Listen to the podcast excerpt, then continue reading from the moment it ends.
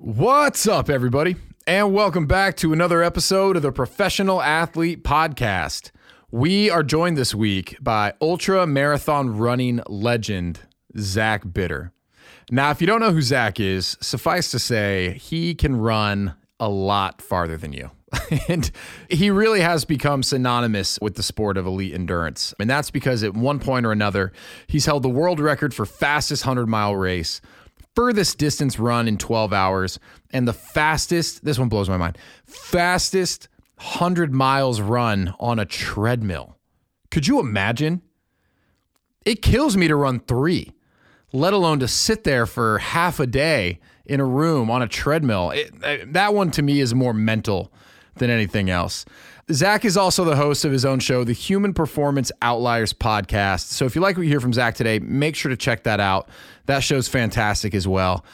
What you'll also hear is that Zach is just a great guy and he has some huge goals for 2021. And he's going to do them in the name of a fantastic cause. So make sure to listen to hear more about that. As I always say, thank you, thank you, thank you to everyone who's listening. I'm having so much fun doing this. I hope you're enjoying it as well. And to everyone who's reached out uh, to show support, really appreciate it. So make sure to like, subscribe, and you know what? If you'd be so kind, tell a friend, folks. Okay? Find someone you care about, let them know. Help them help them get a little uh, motivation in their life. All right. With the shameless plugs over, let's welcome Zach to the show. Here we go.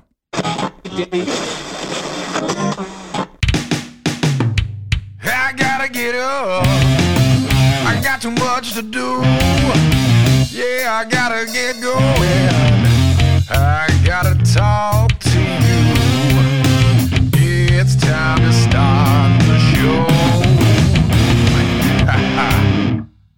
Zach, welcome to the show. Hey, thanks for having me on.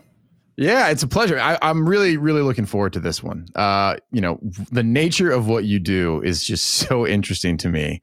Uh, I can't wait to introduce listeners to kind of like the, just the incredible feats of endurance of Zach Bitter. yeah, you know, it's uh, an interesting sport. I think, uh, you know, I was certainly in the same camp as I think a lot of people who haven't done an ultra marathon before at one point in my life, where it's like, first of all, why would you do that? And second of all, I can't do that. So it's it's kind of funny how things change over the years. Yeah, well, it's funny. I mean, you seem like such a likable, reasonable guy, and it's like, why would he do this to himself? you know, it just I mean, just when I when I look at some of the the distances, 100 miles, 62 miles, 50 miles, um, it's just remarkable. And, and maybe that's even a, a great place to start for listeners who don't know what an ultra marathon is or ultra running. Uh, would you mind just kind of explaining like exactly what that entails? Yeah, sure. The the sport I guess is pretty broad in terms of kind of what is included in it, which I think adds to like kind of the fun nature to it, especially as it kind of grows and there's lots more competition and things like that where you know we're getting to the point where now you almost have to kind of pick some specialties and really put a lot of work in that or someone else is gonna and then you know outwork you with their specifics to training and racing but right. the, the definition essentially would be anything beyond a marathon so most people are going to consider like the 50 kilometer distance kind of the entry to ultra mm-hmm. in, in north america kind of the big kind of target event to get to for a lot of folks tends to be the 100 mile distance although we have been seeing a bit of a surge in these 200 plus mile races in the last few years. There's much fewer options from those, but uh, they are getting popular too. So it wow. can get, it can get pretty freakishly long. From a structured standpoint, you see events not too uncommon get up to six days. So you just see how far you can get in six days. You can you know stop whenever you want, sleep whenever you want, but ultimately you're going to get a number at the end of that six day time frame, and that's your kind of result. So, you know, depending on where your capacity is for sleep deprivation and just general like uh, self destruction, can kind of depend on how you kind of approach some of those events. But you know, some popular ones outside of the you know that tend to be like 50k, 50 mile or 80k, 100k, 100 miles um, you get into the timed event stuff. So you like 12 hours, six hours, 24 hours, 48 hours, 72 hours, six days. Um, then you can get into these multi-stage things or these long kind of what they call like fastest known times where you're just doing a specific route. So there's not necessarily a like nice clean number tied to it, but it might be like a really mm. cool traverse or um, there's an event I'm actually currently just getting started preparing for called the Transcontinental Run, where you run from San Francisco to New York. It's about 30, just under 3,100 miles. And, you know, kind of same rule. It's like you start the clock at the beginning and you do whatever you got to do to get from one side of the coast to the other. And at the end of the whole process, you have a specific number of days, hours, and minutes and seconds. And that's what you kind of take home with you as your result. So, uh, yeah, I mean, this the sport is huge in in that regard, where there's a, literally anything you can do in those frameworks, and then you also have flat stuff, 400 meter track races, which I've done quite a few mm. of. Then you have things that are going through the mountains. You have like one of the biggest, most popular 100 milers or 100 ish milers called the Ultra Trail Mont Blanc, uh, kind of over in Chamonix, and you know they go through the Alps and just you know up and down, up and down over technical stuff you know, it's there's such a wide variety when you look at even the just the terrain you have to learn to run on, uh, minus the distance and that sort of variable. Yeah, it's it's incredible. The more I looked into, you know, I was familiar with like the 50, the 100, the 62. Um, but as I was, you know, preparing for this interview, which was a lot of fun, I started seeing like all these time-based events. Hmm. and I when I saw that it went past 24 hours, I was like, these people are nuts. um, you know, so for you, I mean, w- which of these types of ultra events do you kind of maybe naturally gravitate to, or, or what are you kind of starting to gravitate to uh, out of interest?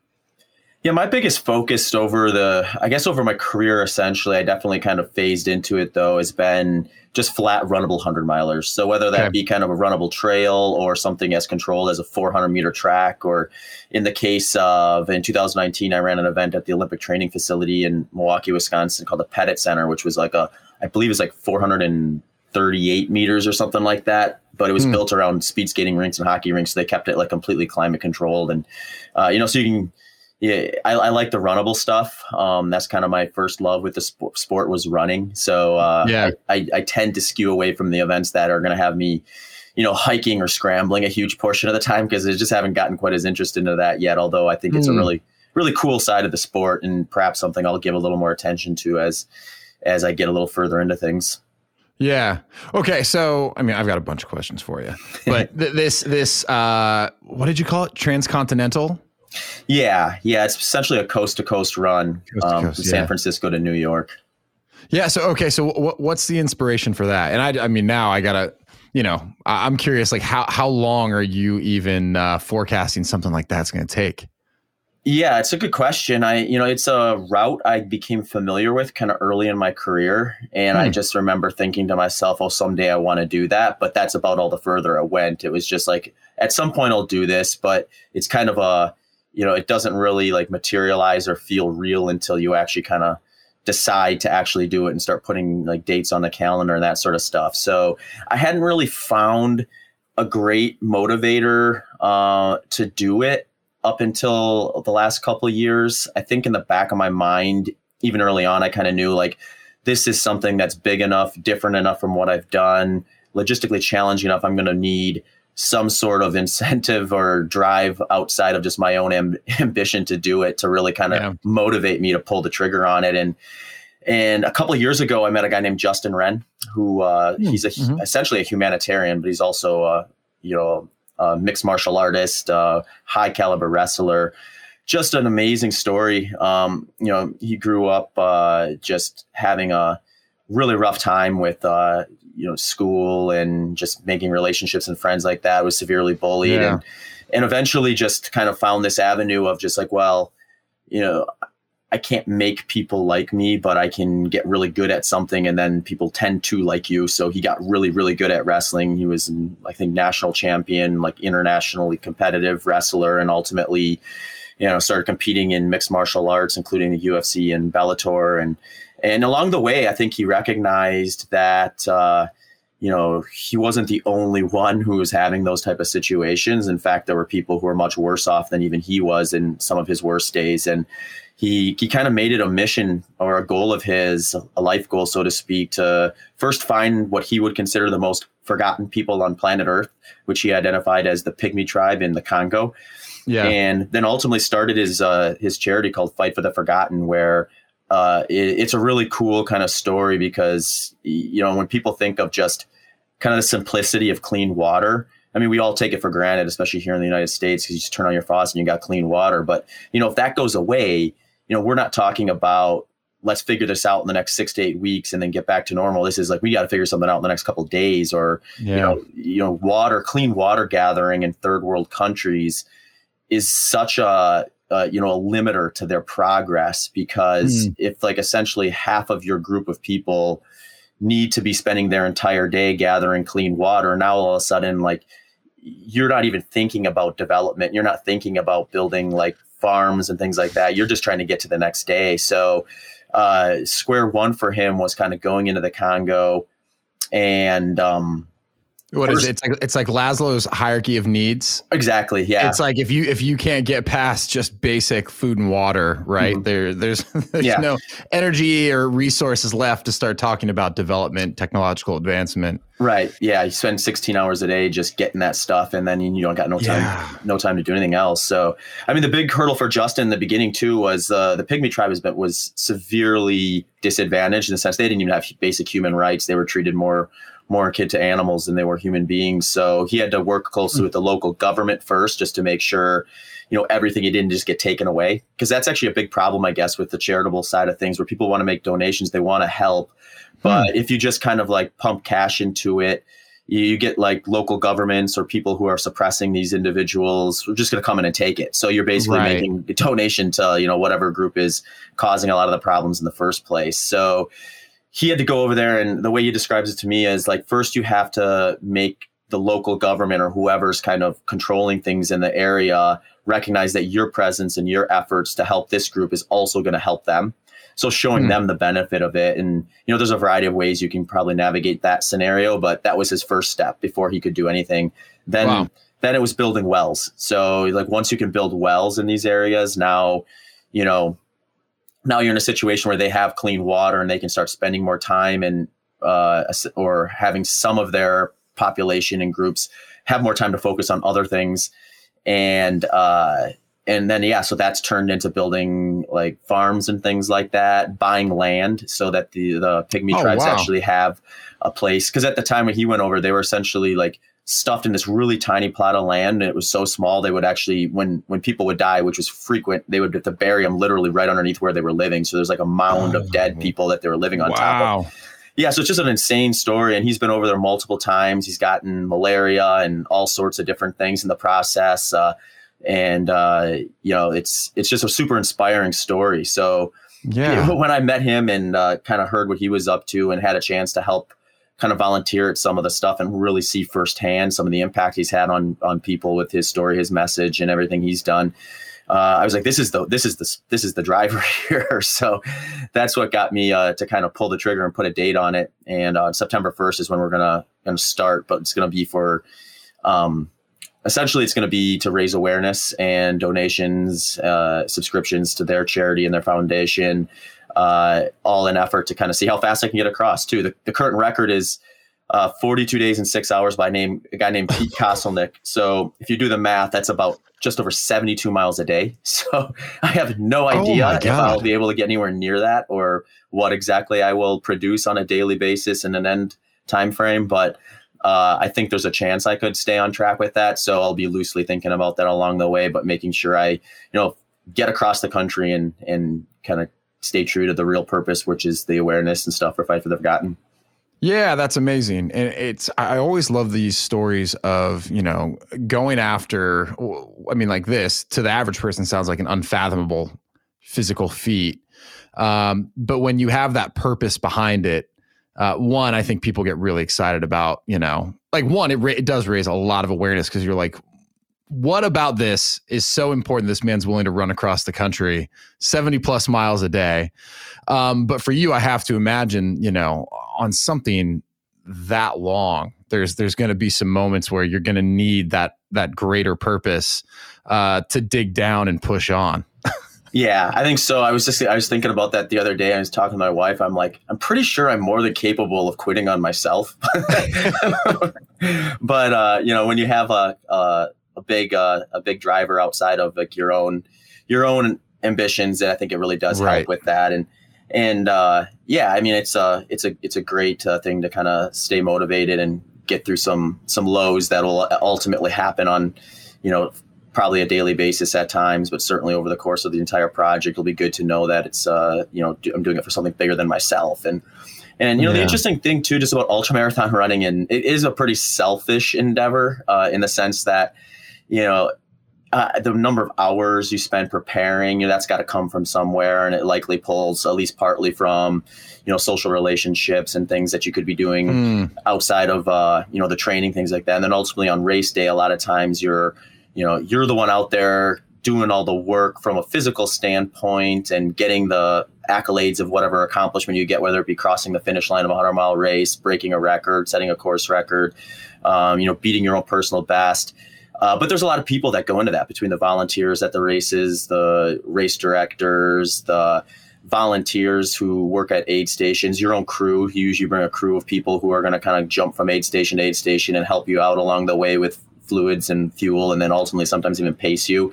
Yeah. You know, it's it's uh, it's it's asking a lot from from lots of other people in order for these things to kind of happen. So, you know, w- one other big uh, kind of catalyst to trying to do this sooner rather than later in my career is just that I've gotten you know over 10 years of ultra marathon running experience under my belt and uh, it just felt like a time to kind of do something that was a little more uh, for something else versus my own kind of ambitions. Yeah. Yeah, that's amazing. Well, and that's one of the things too that's been really fascinating the more I learned about your career. I mean, 10 years of running these incredibly physically demanding races you know, so it uh, brings to mind all sorts of questions around, uh, in, you know, durability, mm-hmm. um, injury prevention. But you know, one of the things that I want to ask when you said that this guy ran seventy plus miles a day on average, you know, when when you go out and you run eh, on a single day an event of somewhere around that length, I mean, how beat up are you the next day? Yeah, and that's an interesting topic actually because for the you know to date I've done all single day ultra marathons, so like okay. I'm done within a 24 hour time frame. Yeah, and the goal for those is essentially to wring yourself dry. So like you're going to be behind on nutrition just because you're not going to eat enough to stay on top of that. You're you know you're going to inherit a huge calorie deficit that you'll make up in the following days, but you're setting yourself up to essentially not have to do anything for the days, if not weeks afterwards. So you go in there knowing at the end of it, the next day you might barely be able to walk. Uh, hmm. You can't do that for a project like this. So you need to be able to get up and do it again. Essentially, the next day, I'll, if things go well, I'll essentially run you know six plus weeks of an ultra marathon every day. So I need to be able to do it sustainably enough so I can get up the next day and do it again. So that means yeah. that means uh, staying on top of fluid and hydration. The way mm-hmm. I like hmm. to describe it is if I was just not moving at all, just kind of hanging out, working at an office or something like that, I might burn about 2,000 calories in a day. So okay. if I decided to just cut my calorie intake down by a thousand calories and just eat a thousand calories a day, I would notice that quite a bit. It would be a huge reduction. It would I would be hungry quite a bit, most likely. Uh, and I would know to make a change after a while, assuming you know I didn't need to lose a bunch of weight. Yeah. Now, now, you put that in the context of running 70 plus miles a day where I might be burning 10,000 plus calories.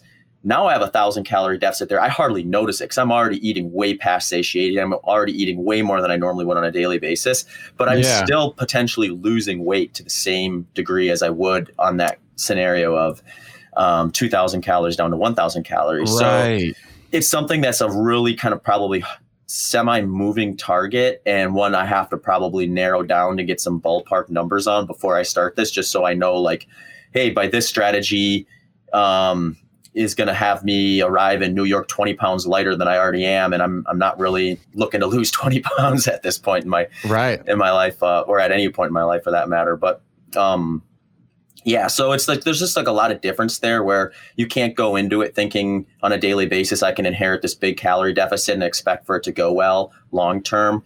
Uh, right. I have to make sure the impact forces are going to be a little lighter than they would be if I was running, like say, all out for 72 miles. Uh, so that just means a lot more kind of walking breaks, a lot more like maybe like light running versus kind of like purposeful striding out. Uh, mm. Yeah, and just and just it's injury mitigation for the most part. I think the physiological training stimulus, there's going to be some value in doing some kind of short term simulations in the weeks and months leading into it.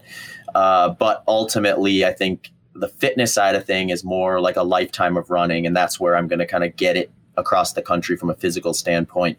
The rest Yeah. is just making sure I don't turn up, you know, acquiring an injury that's so bad that I can't move forward. Um, so Pete, I actually interviewed him for my podcast uh, a few weeks ago, and I just asked him like Awesome. what was what was his kind of approach at that, and he was pretty actually. I was actually kind of surprised how laid back he was about the whole project in its in general, but he he got out fairly aggressive, and I think he was hitting closer to 80 miles a day the first few days. And then he got to the Sierras where, you know, you're going to go uphill for a good chunk of that before you kind of peak out there and then start coming back down before entering like Nevada and heading towards Utah.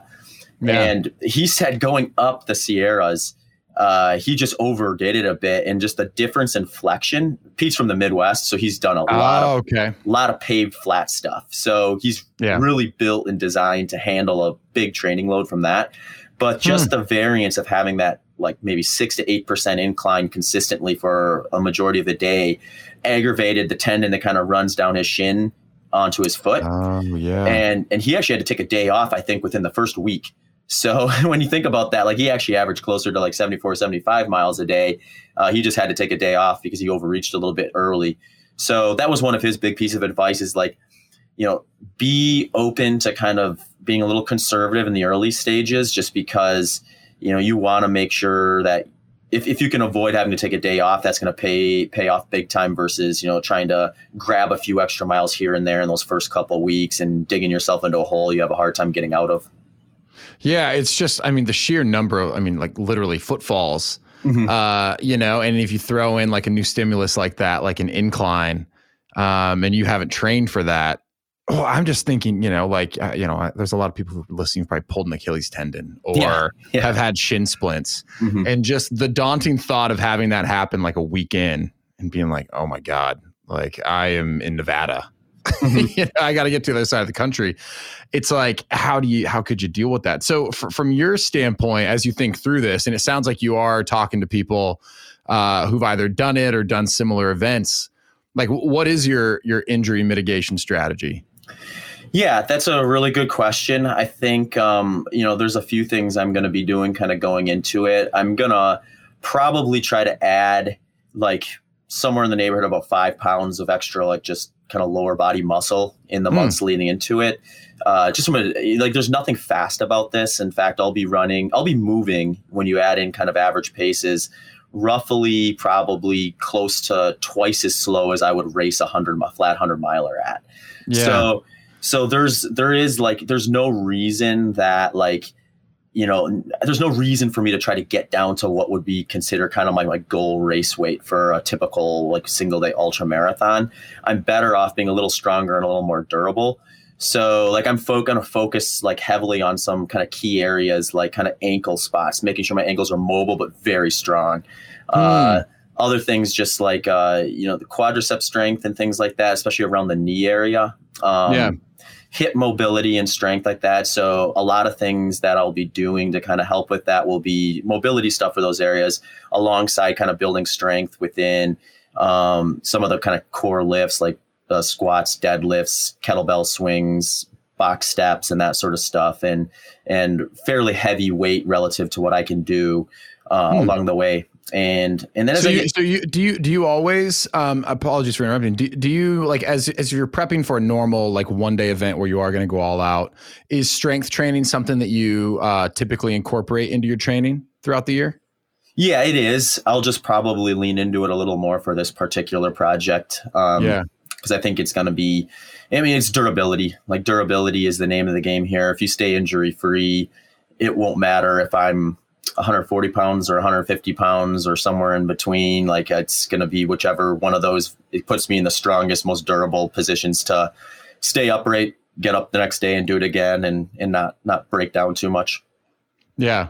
So I mean, I, I had fun looking back at, at what I could uh, find of your running career. I think you've done at least nearly sixty races uh, by my count, and maybe it's more. Um, you know how how have you uh, been so durable over the long run? Because it just seems like the sheer amount of just pounding you're putting on your legs in just a single event and then doing multiple events over the course of the year you know are there things that you're doing throughout the year that you feel have been really pivotal um, to kind of your sustained durability yeah, there's uh it's interesting because I mean you do see a pretty wide landscape of durability within the endurance running community. It, it does seem like everyone's kind of destined to get injured at some point. Uh, but there are folks who it's pretty rare, and there's folks where it seems like it's just a matter of time every year they're going to pick up some sort of thing that keeps them from getting to a race. Where I've been really fortunate the majority of my running career in general. I had a kind of a bigger hiccup my sophomore year in college where I missed an entire indoor outdoor season and oh, okay. I had some some training where I some Achilles tendonitis stuff earlier in my post high school introduction to collegiate running uh, stuff. Um, but since then, I've really since I've been started ultra, I've really only had one injury that's really been significant in the sense where it kind of canceled some uh, some long term race plans. Uh, yeah. And but I tend to be a type of person I think who just responds well to pretty high volume of training. Like that hmm. doesn't break me down nearly as much as say like short intervals would. Just and, like physiologically, that's just one of your uh, benefits or advantages. Yeah, I'd probably have my parents to thank more than anything for that. It's like one of those yeah, things yeah. where it's like you look across the landscape of runners and um, you do have like a fair bit of a variance in terms of like whether someone's kind of a speed responder or a volume responder. I've got friends who it's like if they go up above 70 miles a week training, it's almost a guarantee they're going to get some sort of overuse injury, but they can just mm. bang out short interval session after short interval session and bounce right back and be ready to do it the next day. Whereas I'm kind of a bit more on the opposite side. If you start stringing together short interval after short interval after short interval, I'm probably going to get dinged up or just start to mm. kind of regress because I won't recover from it as quickly. But I could go out and do back to back long runs day in and day out and make it from one day to the next without feeling like I have a whole lot of injuries creeping up on me. So um, that's, that's probably part of the reason why I ended up in ultra marathon running in the first place. Yeah, yeah, that's unbelievable. Well, and you know, um, h- how much of the draw for ultra marathon running for you is mental? And here's why I ask: for someone like me, like eh, kind of on this topic, I, am certainly much more in the camp of like quick twitch. You know, mm-hmm. all growing up, I was drawn to short sprints, jumping, what have you. Um, the thought of like having to go out and run a mile again right now, I'm like, oh. Um, so for you, you know, knowing that the marathon exists, like how much of the draw to the to the ultra community was mental? Like, it, it, is there a mental aspect to this that like is it about the challenge? Um, you know, what what draws you to it? Yeah, it's definitely evolved over the years. I think like in the early days, it was just kind of this mindset of um, you know, my favorite long or my favorite workout in college and the years after college was just, you know, running relatively slow, long miles. I always loved our Sunday morning long run in college. And then the first couple years after, I basically only did those type of things. I kind of cut speed work out altogether for a while. Yeah. Before I started kind of taking training a little more seriously in the sense of just trying to you know, kind of peak for actual races again. And um, so that, that, that was definitely kind of a, maybe a good introduction to ultra marathoning when when that's kind of your favorite workout and you don't have a problem getting motivated to do it. It just mm. makes sense to peak for a race that's like you know 50 miles or further. Uh, you know as i kind of got into the sport though and you start to kind of just see like the whole the whole process a few times in a row i started gravitating more away from like oh this is just a sport i'm better at than i am any other sport therefore it's what i should spend my time on and I got mm. much more interested in just kind of like the whole approach to saying, okay, this is the race I'm excited to do. What exactly do I need to do between now and that race, whether that be like four months, six months, or whatever time frame it really is? And just kind of like the planning, the organization, and the building process. I really like to look at that and see like, okay, when I do these workouts, this is what I get in return for from a fitness standpoint. And then just shuffling yeah. things around to the point where how am I putting myself in the best position to have my best race? And looking at it less as like, okay, I'm going to go into this race and try to beat someone, or I'm going to try to go into this race and beat a specific time, but more about, I really want to see like, you know, what works best for me. I'm, I'm really curious with that stuff. I'm, I've tried a variety of different things and I have some suspicions as what likely is going to work best for me in most cases. Uh, but that part is really fun for me to kind of see that progress along the, the, the the buildup. So I've gotten to a point now where like if I have a bad race, I'm not nearly as maybe disappointed as I would have been in the in pr- prior years earlier in my career where I look at it like, oh, that was a waste of four months of training. I look at it more as like, okay, what did I learn from this process? Yeah. Um, and take inventory of that stuff and then kind of go back to the drawing board and say, okay, how can we fine tune it? I, I really like that part of the sport. And being that ultra marathoning is a bit more of a niche sport, a fringe sport, even though it has grown quite a bit in popularity over the years, it's just Mhm. very understudied relative to most endurance events. So Right. so there's a lot more room, I think, for anecdotal type of uh, exploration and just like finding what works versus oh, we've got hundreds of great studies on the 10 kilometer race, and you know, in any ideal situation, this is basically the way to do it. Um, you just don't have that with ultramarathon, partly just because of what we talked about earlier. Such a vast range. Like it's the, how you train for a 50 kilometer is going to be quite a bit different than how you would train for like the Transcon run that I'm about to do, and then everything in between. So there's just a lot more room, I think, for curiosity, for speculation, for like you know, we're still very much, I guess, what I'm saying, still very much finding what is ideal in most Hmm. cases versus kind of having to kind of narrow it down to the individual level and respond to your own lifestyle and your own goals and your own strengths and weaknesses and ultimately developing a plan that's going to work for you. Yeah, and that's so cool because to your point, it, it really is kind of uncharted territory for to make a terrible pun.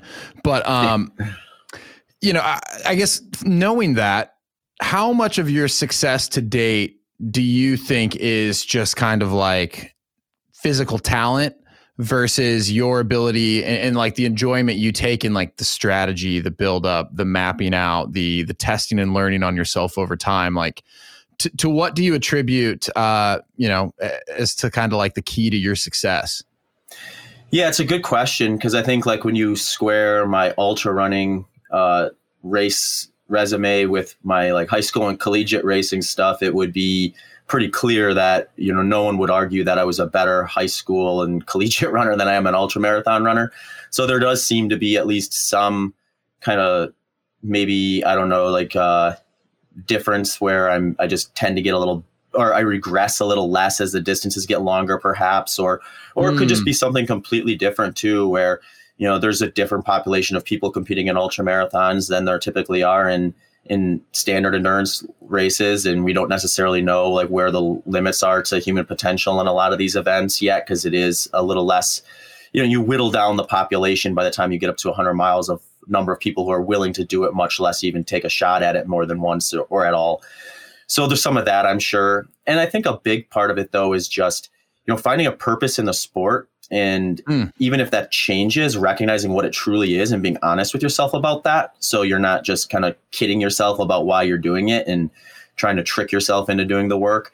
And I think when you find those real authentic reasons to be doing it, it's going to be incentivize you to do things the way that you know is right for you and that's going to be more likely to keep you healthy less injury prone and ultimately excited to be doing what you're doing and in a sport like ultra marathoning where the intensity is drastically lower it's not necessarily something where you have to be super young so there's not this like really tight window of time where like if i don't figure things out by age 26 I'm done because my sweet spot is in the next like five years, and I really need to be like fine tuned by then and be able to really focus on development versus like you know, finding where my strengths and weaknesses are. So ultra running thing, I think, is just a little longer timeline to do that.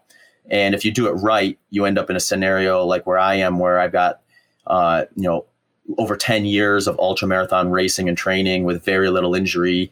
Uh, you know, that just adds up. It's like a lifetime of training stimulus where you kind of know you know a lot more about you you know a lot more about your fitness you know like when it's appropriate to reach and not reach and you can just really fine tune things a lot more intimately than you maybe would have been early in the career so i think a lot of my success also has to do with just you know the ability to find a sustainable approach for me Hmm. that has kept me in the sport as long as it has you know, versus, you know, what might happen with folks who kind of get into it and overreach early on and have a great couple of years, but then kind of fall away because they can't stay healthy or stay motivated to keep doing what they originally started doing.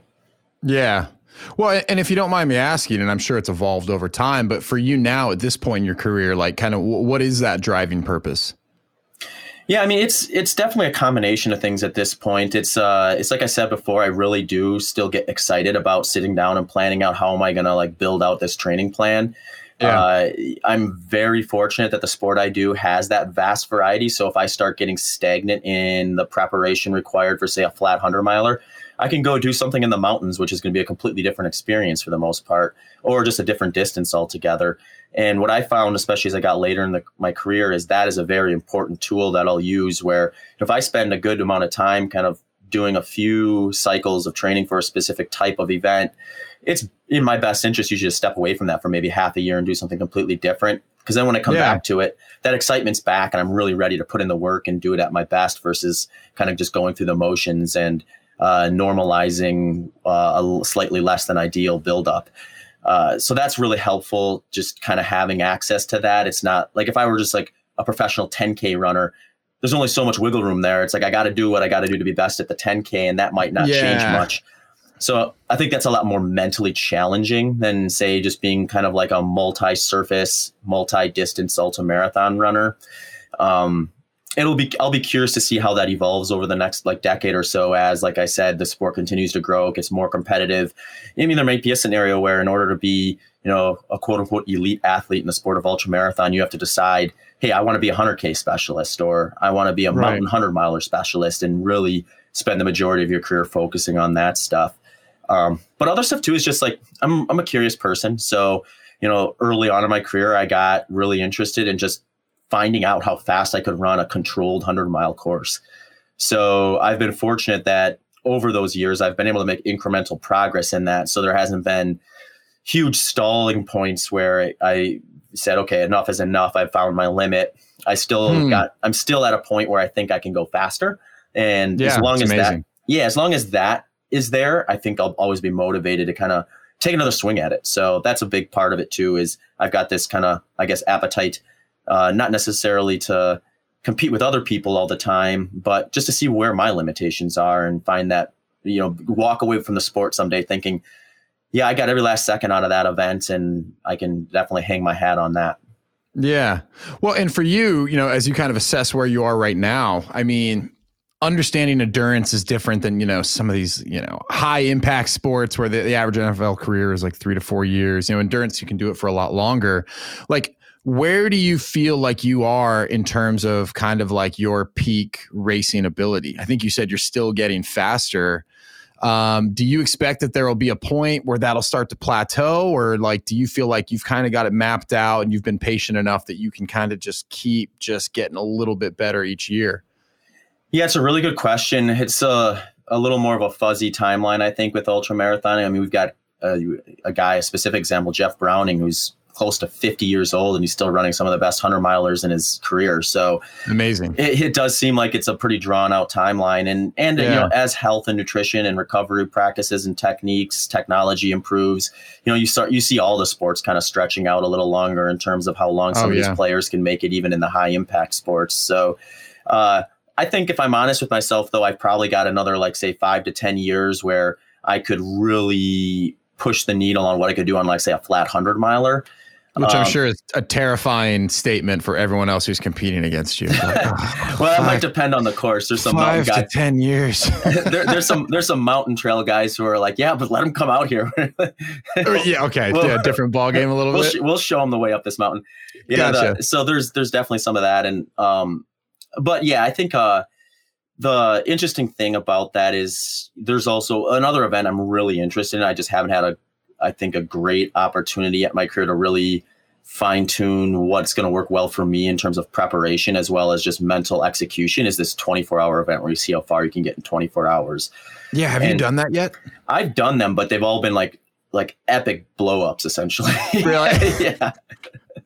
so it, it, like I actually, to be fair, I've done two where it was essentially just I'm going to jump in this thing and see what happens. And yeah. after the second one of those, I was like, okay, this this particular event requires its very own, very particular build up and kind of a training cycle. And you know, I have to really be focused on that alone versus I'm going to really get good for this hundred miler and then jump in one of these and see what happens. Kind of a mindset.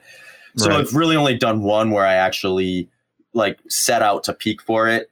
Um, and I made a lot of mistakes, I think, in hindsight. Uh, but that's kind of how I've done a lot of these things too. Is you you do it for the first time, and when you step away and look at it, even if it is a decent result, uh, you can say like, okay, this is what I would have done differently to improve this. This is what I would have done differently. And you just gather a lot of uh, like lessons to kind of learn from, and then fine tune as many of them as you can. Try again whittle that list of failures and unsuccessful things down smaller until you get to the point where there's hardly any or any of them and then that's when you probably have your best race. So i'm just very early on in that process so i who knows maybe i'll need a few more uh, struggle fests out there for 24 hours before i really find a find a good one but that's something i'm excited to do. It's yeah. also an event that i think you can be a little older yet and still be quite successful at. So uh, I'm I'm somewhat leaning on the whole transcon experience to almost kind of be a little bit of a paradigm shift in terms of the mental aspect of the sport for me to really help me maybe better wrap my head around okay 24 hours of running this pace i'm going to go through the night so sleep deprivation is a reality and just all mm-hmm. the things that are unique to that distance i think there'll be some takeaways from the transcon even though my plan is to sleep every night during the transcon except for perhaps the last night if I'm getting close enough to New York and it, right, you're going to push yeah, it. Yeah, yeah, But up until then, you know, I'm probably going to be pretty pretty smart with uh, trying to sleep. But I think it's uh, there'll be a lot of uh, uh, kind of I think relative things about that that'll kind of put me in a position to maybe minimize what it will actually take to properly execute a 24 hours. So that's something I'm kind of excited about doing. And I'm not I couldn't tell you what age you peak out at that. There's there, there's uh, you know it's probably somewhere in the upper 40s or so before you get to a point awesome. where now now you have you know younger folks who have also had enough time in the sport where they can really maximize it or we'll see more people just focusing on that specific event and making it difficult to stay competitive and all that stuff that kind of comes with the like progress and development within a specific sport hmm well, and with like this kind of, I mean, because it's, you know, I hear about ultra marathoning or ultra running, I guess, way more in the last five years mm-hmm. than I ever did before. I mean, if you would have said ultra running, I would have no clue what you're talking about. Um, do you see a path? And uh, apologies if this is an ignorant question, but is there a path for this eventually to be like an Olympic event? You know, is it is it trending in that direction? Maybe for any of the distances on flat surfaces, or yeah, I think it there. I think it'll probably will be at some point. Uh, so much mm-hmm. of that is political, though, so it's like it's really a little goofy. The the weird thing is in the sport of ultra marathon running, this most recent surge. There's been different waves throughout history where the sport's gotten more popular and then kind of like settled back down into the background and then kind of popped back up. So we're definitely currently on an upswing, which more or less kind of started right when I kind of got into the sport, like unrelated to anything I was doing, but like it, no, I come just, on, I just happened to, I just happened to be jumping in when it started to get popular again, but it got way more popular at a much faster rate on mm. a lot of the trail side things. So the oh. the hard part about doing an Olympic sport is a lot of times they want to make those type of events fairly controlled. So there's not huge variance when you go from one country to the next. You're not creating like this massive like home court advantage, so to speak. Yeah. So that would put us more likely to want to do something like a hundred kilometer or a 24 hour, where you can make a course for 100k or 24 hours, almost identical from one country to the next every mm. four years. So there's some precedent, there's some comparability, and that sort of thing. Yeah. So it may need to be in one of those two events since currently hmm. 100K and uh, 24 hours both have world championship events, which is kind of the step before you would become an Olympic sport. Uh, that so that may help out. I mean, there's also 50 kilometer world championships and there's different like cross country type stuff. So there's definitely some potential there. Um, but ultimately, it'll probably take uh, you know the right person to really want it to happen, and then you know some sort of like I don't know like financial move it's all about what, money. Yeah, whatever whatever gets it popular enough to generate. Uh, eventually, the Olympic the Olympic folks have to get to the, the degree where they look at it and say, oh yeah, we can make a bunch of money if we bring this in as a sport, and then it'll become an Olympic sport. Right. No, that that makes complete sense. Well, um, and, and actually, maybe to shift gears just a little bit, something that I wanted to to ask you about. Now, you've held a number of world records, but the one that for me, I was like, holy shit, how did he do that? The was it the tw- oh my god, hundred miles on a treadmill? Oh yeah, yeah. So How- uh, here's a question I have for you, and and here's where I'm going with this too. Like the the mental fortitude it must take to get through a hundred mile event is something that I'm just not. Uh, I can't even really grasp, and I would love to get your take on kind of like what's going through your head during these different phases of the race. But at least like the scenery is changing, I imagine in most circumstances. Like, how did you maintain like the mental focus to complete 12 hours straight on a treadmill in a room? You know, like how? Yeah, I was definitely for that particular event leaning much more on just kind of experience than I was specificity. I uh, I kind of just jumped on that opportunity real real last minute as uh, Oh, okay. a filler because I had been training for a flat hundred miler and it got canceled like I think maybe like six weeks before with all the COVID stuff in early 2020. Yeah. So I was, you know, I had put so much work in already. I was like, well, I want to do something, and and that was Mm. really my only option. So I never, I never ran past 30 miles on a treadmill before then in one session. So uh, I made a ton of mistakes on that day, and uh, you know, some of it was uh, probably correctable had I done it before, had trained say for 16 weeks on a treadmill, and really got things fine tuned on that. Yeah. Uh, but for what it was, I think it was a really fun experience and kind of a fun thing to do. Uh, there was a there's a guy uh, um, uh, who just Taggart Van Eaton who just recently broke that record. Actually, I just saw that out in like And- Illinois. yeah, yeah. He and he put Yeah. in just some freakish training for it. I think he spent about 16 weeks building up specifically for it. He put in, a, I think he even had a 75 mile long run on the treadmill. So he dialed it in. Like he definitely Yeah. dialed it in, and then it showed on race day for him or event day for him.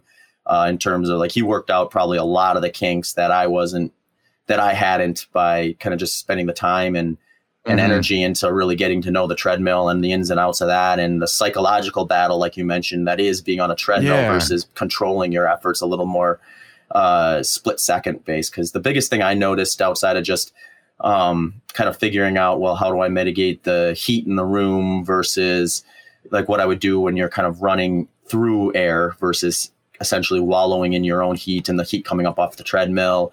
And uh you Mm. know everything else was just this like um kind of mental uh psychological like pull to want to gain control when you don't have it because you're just always responding to the machine regardless of whether you're changing the paces or not.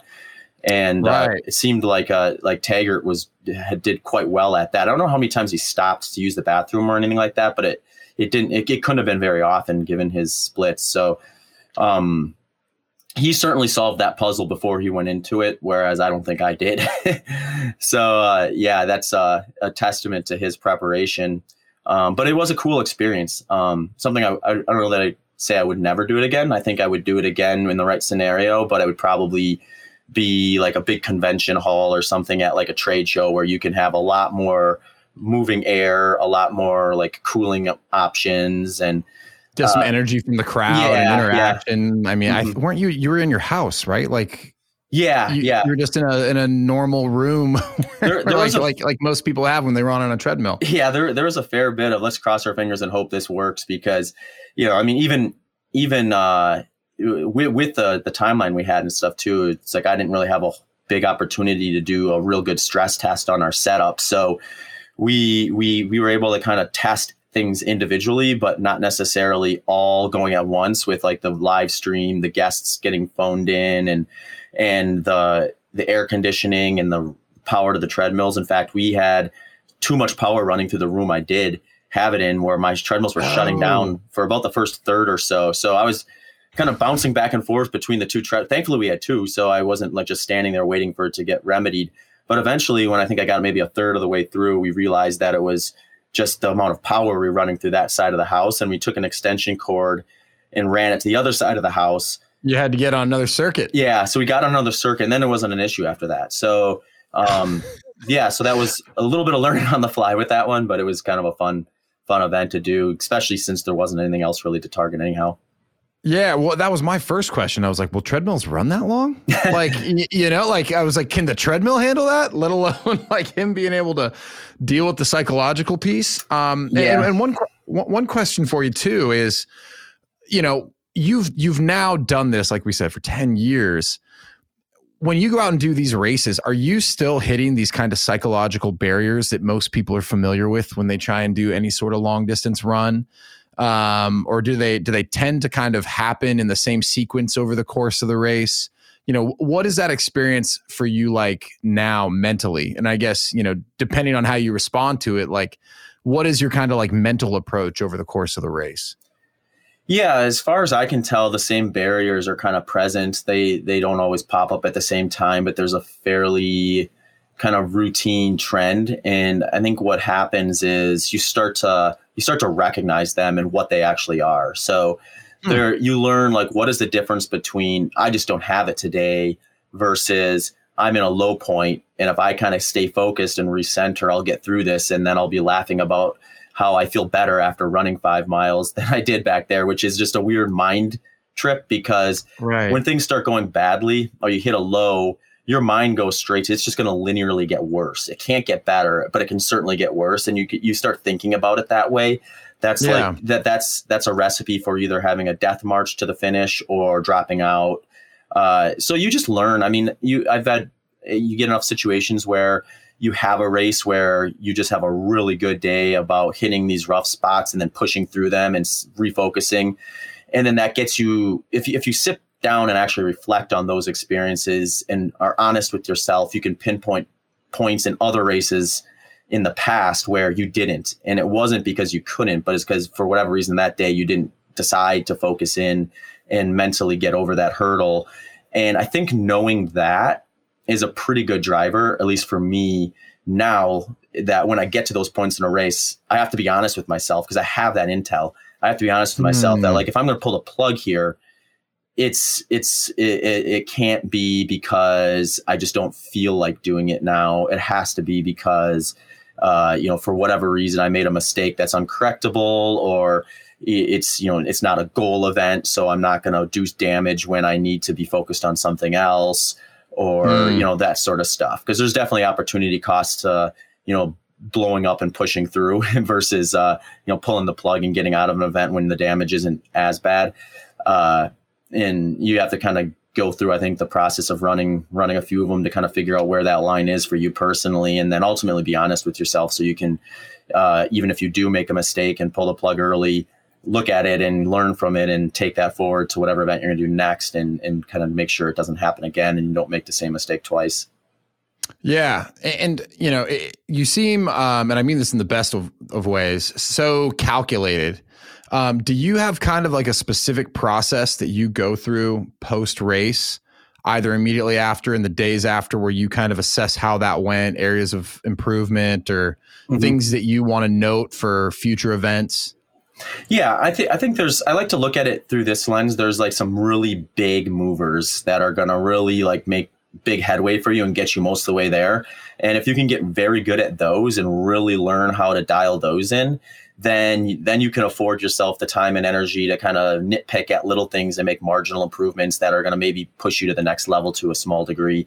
Uh, but you got to get those big movers out of the way first. So you know, mm. for hmm. me, the big ones are just the proper training stimulus that's specific to the race distance and intensity you're doing, uh, the rest portion, which I think is heavily steeped in sleep, and then nutrition. Those are the three big ones that I'm always kind of like, let's get these all dialed in. And then once I get those dialed in, uh, I can start worrying about like smaller things like uh, how do I change the variance of this workout or do I take an ice bath after this workout and that sort of stuff. Um, uh, so like yeah, so it's uh after a race, I'm definitely leaning quite heavily on the sleep and the nutrition side of that, so that I am, you know, making sure that I am absorbing that stimulus and bouncing back quicker, and not finding myself in a position where uh, I'm I'm missing that window to kind of accelerate the process towards when I can get back out there and, and start training for another one. But I usually give myself about two weeks where uh, I'll focus pretty heavily on getting in kind of what uh, at that point in the season I'll be doing a pretty low kind of almost strict ketogenic diet. Um, and then uh, I'll just try sleeping as much as I can. And I give myself about two weeks to really kind of both physically and mentally recover from the mm. event. And during that time, I'm also actively thinking about what do I want to do next in terms of what excites me? Because going into a training block, I definitely want to feel both physically and mentally fresh. And I really want to be excited to do the work that's going to be required to execute whatever course I train for. So I'm thinking about those things while I'm going through that process to help really uh, you know dial that in and figure out what it is I actually want to do so I don't find myself midway through the next training plan wondering why did I pick that event or I don't want to be here. Yeah, yeah. Well, and, and, since you brought it up too, and, and, your your diet has been well documented, and I, I know we're coming up on time, but um, the, from the sleep side of things, how, how, how much are you sleeping on average? Like, w- what are you shooting for when you say like it's a huge priority and I'm trying to sleep as much as I can? Like, w- what does that look like for you? Yeah, I usually feel really good if I can average between about eight or nine hours a night. So if I start slipping under eight on average for a while, it starts to kind of catch up with me uh, or at least that's how I perceive it. Uh, if I, in usually what'll happen is if I have like a string of days where I get maybe seven hours, then I'll just, you know, when I get an opportunity, I'll just like knock out a 10, 11 hour night. And uh, that's kind of my sign. Like, well, if I'm getting less than eight, eventually it's going to come back to a point where I need to like have Getting a really, yeah, yeah, yeah. So, but yeah, if I can consistently get eight to nine, I'm like rarely ever feel like I need a nap energy hmm. levels are super consistent throughout the course of the day. Training's going well and things like that. So uh, thankfully, I've been able to dial that in pretty well, and I haven't had a lot of trouble with sleep in the uh, you know the past ten years or so. So it's been uh, probably a strength of mine, I would say. That's awesome. Well, and if, if anyone's watching this, uh, it'll be on YouTube. But I, have been drinking coffee, so I, like I said, I, I, maybe I didn't say it on the show, but I have I have three young kids, and every once in a while we get a bad night. They're getting better, uh, but yeah, the last few weeks have just been brutal. and you know, I'm I'm maybe eking out like that six to seven and a half. I generally try and shoot for seven and a half, but when I string together a couple days, you know, where it's seven or less, it's like I feel it. Hence why, anyways, my point was I'm drinking a lot of coffee on the show. Um, but well, and and you know, I read an article. I can't remember if you were interviewed or, or maybe you had written it, but you said something that really resonated with me, and it's it's about being aware of stressors and how you know a stressor is more than just like the physical demands that you're putting your body through. Um, if you wouldn't mind, can, can you talk about that a little bit? Like, you know, what what that kind of means uh, for folks who might not be aware of what I'm referencing. Yeah, and I really like this topic, especially because there's a big variance here, and I see it every day when I'm coaching folks who have a very different lifestyle than I do. You know, I might be coaching someone like yourself who has three kids, and you know that's a variable I don't have to control for. So, mm-hmm. um, but it is a stress inducer. I'm, I'm, sure you love your kids, and most people do, but they do cause stress, whether it be good or bad. Just a little bit. Just so, a little bit. So, looking at it kind of like, uh, you know, you have a finite amount of like stress you can tolerate before it kind of puts you in a physiological position where you're going to have a hard time sleeping. You're going to slow down your recovery, and things are just going to spiral in a negative fashion.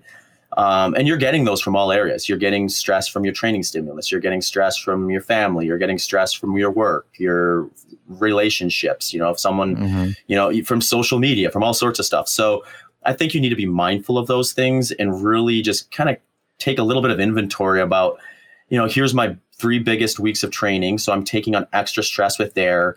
Where in my life can I kind of reduce some of the other stress so I'm not necessarily increasing my overall stress, even though I'm increasing my my training stimulus stress at this point in time, and kind of picking and choosing your battles within that. And everyone's going to be a little different there. They're all going to have different drivers and different like big stress points in their life, uh, but um, I think when you kind of be honest with yourself and recognize where those things are, that's where you're going to be able to start from in terms of building a blueprint that's going to work best for you, regardless of whether it's ideal in the sense that like you're going to get the absolute best out of your your your potential self because in most cases that's just not a reality for people because mm. you know for for I mean professional athletes are professional athletes for a reason because they know that they need to basically eliminate almost all other life stressors in order to take on the work and the training and the recovery that they're going to need to do to compete at an international world stage level at the Olympics and things right. like that.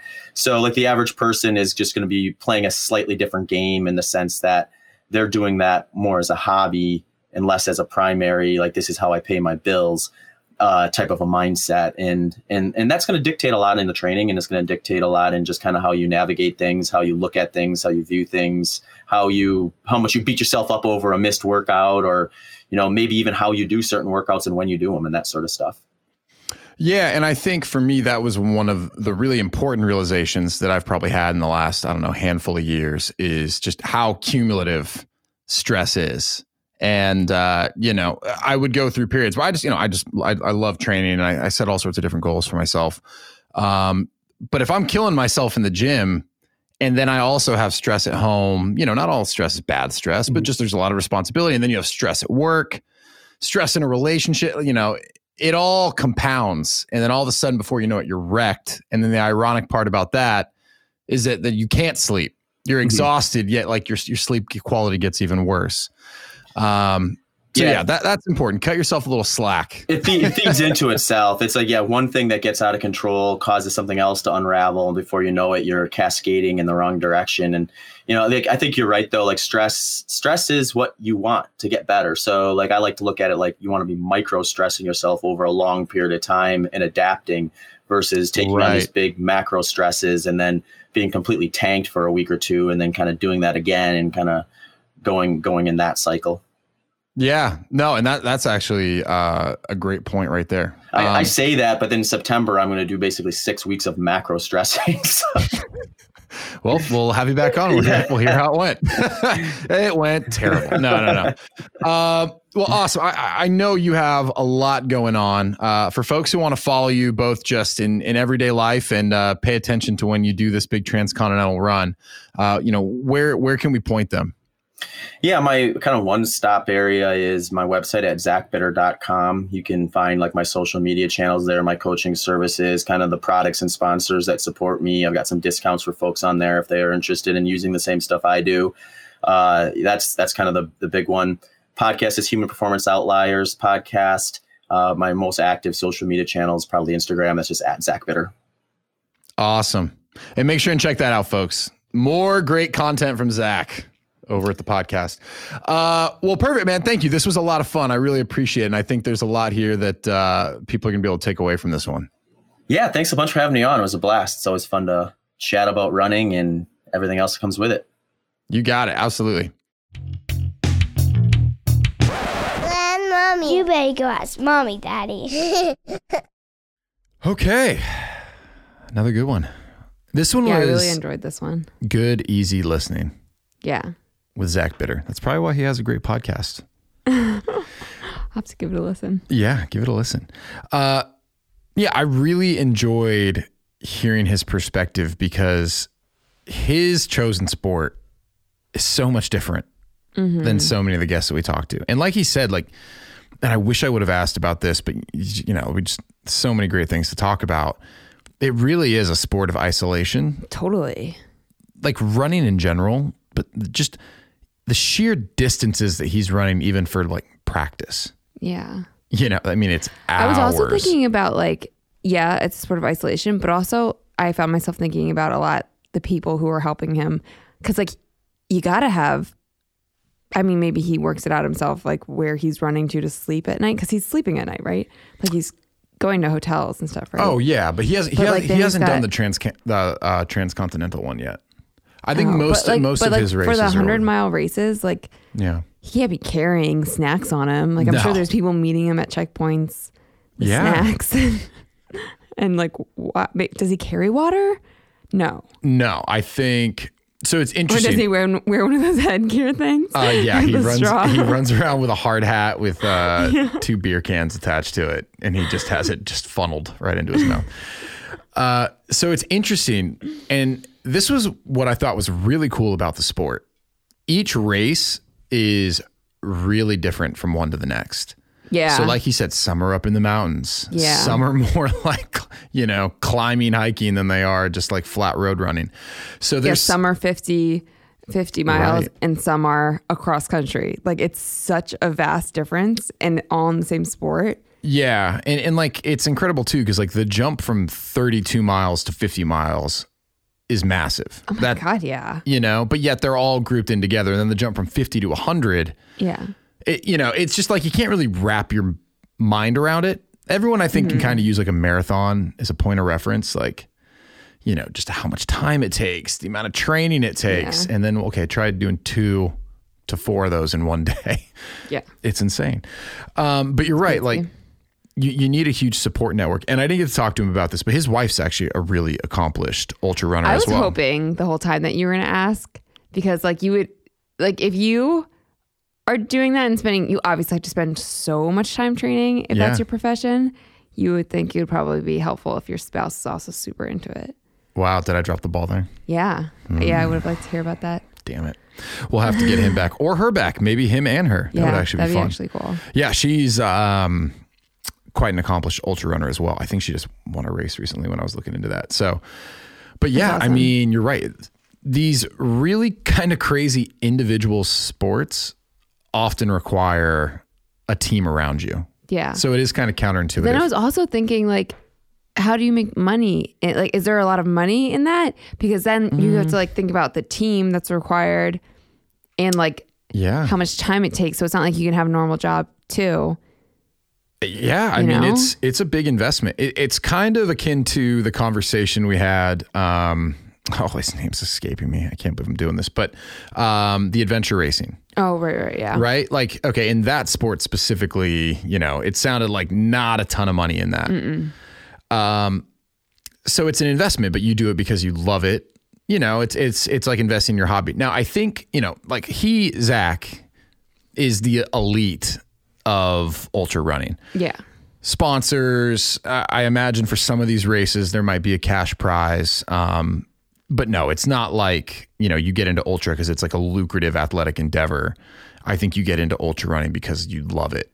So Yeah. so you're right. Like okay, it's not just you getting out there to run. Like you have a team. You, you know, there's a lot of people who are investing time and money to support these things, which is just so cool. al- yeah, I was also curious if he met his wife through ultra marathon running or if they like met earlier and they both just got into it, you know? so many good questions. I know. Damn I'm it. like, yeah. That's all. That's a great episode. Now everyone listening are like, what did I listen to for an hour? that sounds way more interesting than whatever Ken was talking about. Uh, yeah, we'll, we'll maybe uh, we'll try and get them both back on. That would be fun. yeah, that'd be really cool. no, I know. I, you know, I wanted to ask him, but it's one of those things. Like, just everything was so interesting. You know, it's it's funny. You would think in an hour you would have an opportunity to ask. I know there's never enough time. Isn't that funny? I know you always come down with like a list of questions that you didn't get time to answer. Oh yeah, ask. yeah. Well, and you know what it makes me think too? Like these TV interviews you see that take like three minutes. You know, it's like what a just surface level conversation. Not that I didn't know that, Yeah. but it's like you can't get anything out of anyone in three minutes. Mm-hmm. You know, other than like some prepped response to a very specific question. So, Yeah, totally. Anyways, um, but yeah, he's he's a beast. I mean, numerous world records, and the one thing we didn't get to talk about, which uh, if you do follow Zach, you you probably have seen this already. The folks who broke his world records, like on Twitter, he was like live tweeting, supporting, like rooting him on, like. Oh, that's nice. Yeah, which I think is really indicative of um, just kind of how he operates as a person, his character, Yeah. but also what he said too is like for him, it's like seeing my own limitations. Yeah, I was just gonna say that. Like he's not really Shit. competing against in his mind, he's not really competing against other people. He's more competing against himself to see what he can do. Yeah, which I think is pretty cool. And I, that Yeah. was one of the I like takeaways I, had. mindset. Yeah, and I think too when you go into something trying to see like, hey, can I realize my true potential? You know, some uh, jealousy might not be the right word. Um, maybe it is, but you know, if you see that might enable you to appreciate when someone else has success, as opposed to be like, oh, it's threatening the record that I attained. You Yeah. know, it's like, well, no, I'm I'm trying to like get myself to where I eke out every uh, piece of potential that I possibly have, and I'm happy when I see someone else succeed because I know the amount of like hard work and dedication it takes to get to that point. Yeah. You know, which is pretty cool. Do you agree? No. You're, you're looking at me like, nah, No, oh, sorry. I don't know what my face is doing, but I agree. did I lose you? you look like I lost you. Did my eyes gloss over? Yeah, it's just like I don't know if you were in like thinking about a summer house rerun or where your head went. No, I was thinking about you're this. still here. Yeah, no, I, I apologize for what my face was doing. It's okay. Just you're getting you're prepping for your first ultra run. Um, well, let's let's bring you back into this one. What was your takeaway? Um, I, I thought this was, I mean, it was a running lesson or like a racing lesson, but it Yeah. also could be applied to life. Oh. You said even if you make a mistake or have to pull the plug early when you're racing or doing whatever, um, you can look at it and learn from it and take it forward to whatever you do next to make sure you don't make the same mistake again. Yeah. I think that, I mean, this is, I don't know, it, it might sound obvious because we've now had so many conversations with people who are operating at an elite level who are constantly like, you just learn, learn from mistakes, learn from mistakes. Yeah, Don't, don't see it it as a defeat. just yeah. put- just, yeah. it's a data point. Yeah, How help can it you push you forward. Exactly. Um, so it would make sense that you would hear him say something like that too. But uh, when he said that, you know, okay, like let's take this pull up world record I'm going after, right? Just because it's like at the forefront of my mind and it's very specific. There's days where I'm like, oh, I could really try and push through this. I'm not feeling great. But it's kind of like he was saying, like he now has enough data where he knows pushing through it is safe to do or pushing through it is going to completely blow him up and it's actually going to set him off course. Yeah. Um, and I thought that was something interesting too. And that's probably a testament to his longevity. Like he has become really in tune with Mm-hmm. Do you know what how he old can he and is? I can't meant to look it up before. 35? Oh wow, and he said he still might have another five, ten years in him. Yeah. Oh, yeah. That's cool. Yeah. I know. It's awesome. Yeah. Well, and that's the thing too. Like, I mean, really, just the sheer miles he has put on his body, oh my god. let alone yeah, just the I races, the training. It's like, training. man, Yeah, to like avoid injury for that long. that's crazy. Knock Yeah, on you, wood. you wouldn't think. Knock on wood. We're knocking on wood for you, Zach. You would. You wouldn't think the human body could do that. Quite I know. frankly, I know. just goes to show. So here's here's one thing that I took away from this conversation that I thought uh, really insightful, because and I'm guilty of this. Like, there's so many shiny objects or new approaches or like uh, really specific techniques that you can try and integrate to like eke out small percentage improvements. And when I asked him that question, he's like, "You just got to focus on like the big movers first. Like, what's going to make a big change?" And I think he said like sleep, recovery, injury prevention, like Yeah. nutrition. Yeah. You know, so it's like sometimes we can get caught up in like all these new shiny objects. And it's like, well, take a step back, identify what are the big things you can do that are going to have an outsized impact, and just like hammer those home. Yeah. Mm-hmm. it's kind of like decorating a room. Like Uh, you start I with knew all your the wheels were turning. I was like, where? I was like, she, there's something going on over there. Yes, please. No. no, like you start room. with all like the big objects first. Those are the most important things. Yeah. You want to make sure you get those right, Yeah. and then you can add in all like the little shiny things. This checks out. You know? Great anecdote. Yeah. I'm with you. You're welcome. Interior design. It's true though. What, what's the saying? It's like, tw- what is it? Oh, I can't. Pareto's principle or something. The 2080 principle, 2080 rule. It's like 20 percent. Uh, like in, it, you know, if you have a business, 20 percent of your customers are probably in actuality driving 80 percent of your revenue. Right. So that means 80 percent of your customers are probably not worth spending as much time on Right. as those 20. Like if you just focused, so like to his point, right? You want to be a better runner, identify what the 20% of, you know, things Are you trying are. to one up me? uh, did I? a better Maybe. analogy? Do you like it better? I don't know, but I don't think you do. no. I mean, I like it. I'll retreat. Oh, also, speaking of, uh, I caught myself. I think I said Laszlo's hierarchy of needs. Yeah. It's Maslow. Oh God. I know. I'm sure there's a bunch of people listening. We're like, "Ugh, idiot. Dork. Oh, you thought dork? yeah, I thought dork. Why'd you think dork? I don't know. Because I knew what that was? No, I don't know. I just thought dork. Wow. All right. Well, Maybe it's your outfit. I don't know. Uh, maybe next show you can tell me how you really feel. well, I'm defeated. Um, but no, this was another great one, and uh, you're right. Next time, let's get the wife Put his on. wife on too. Let's get the wife on. Have them Yeah. both talk about. It. Let's hear how it really goes down. You know what I mean? Yeah. 'Cause I, I- I'd be interested in that. I know you would. uh, but yeah, this is another great one. Um, do you ever have any interest in doing like distance running? Um, no, Yeah. Why? I feel like you're actually good at it. I'm not good at it. You're not good at it. The most I ever run is five miles, and that's like, it's like rare. Uh, there was like a time when I wanted to do, God, what was it? Like hundred miles in a month. I forget what it was. Yeah. It was like, and I was gonna run like three miles. No, what's three miles a day? Yeah, it was like a Yeah, hundred miles Be like in a 90 month. Yeah, I went, yeah. I wanted to do that last summer. Yeah. And oh, I remember just- this. Yeah. And then I was just like, oh, but I freaking hate running. So See, and that's, you know what?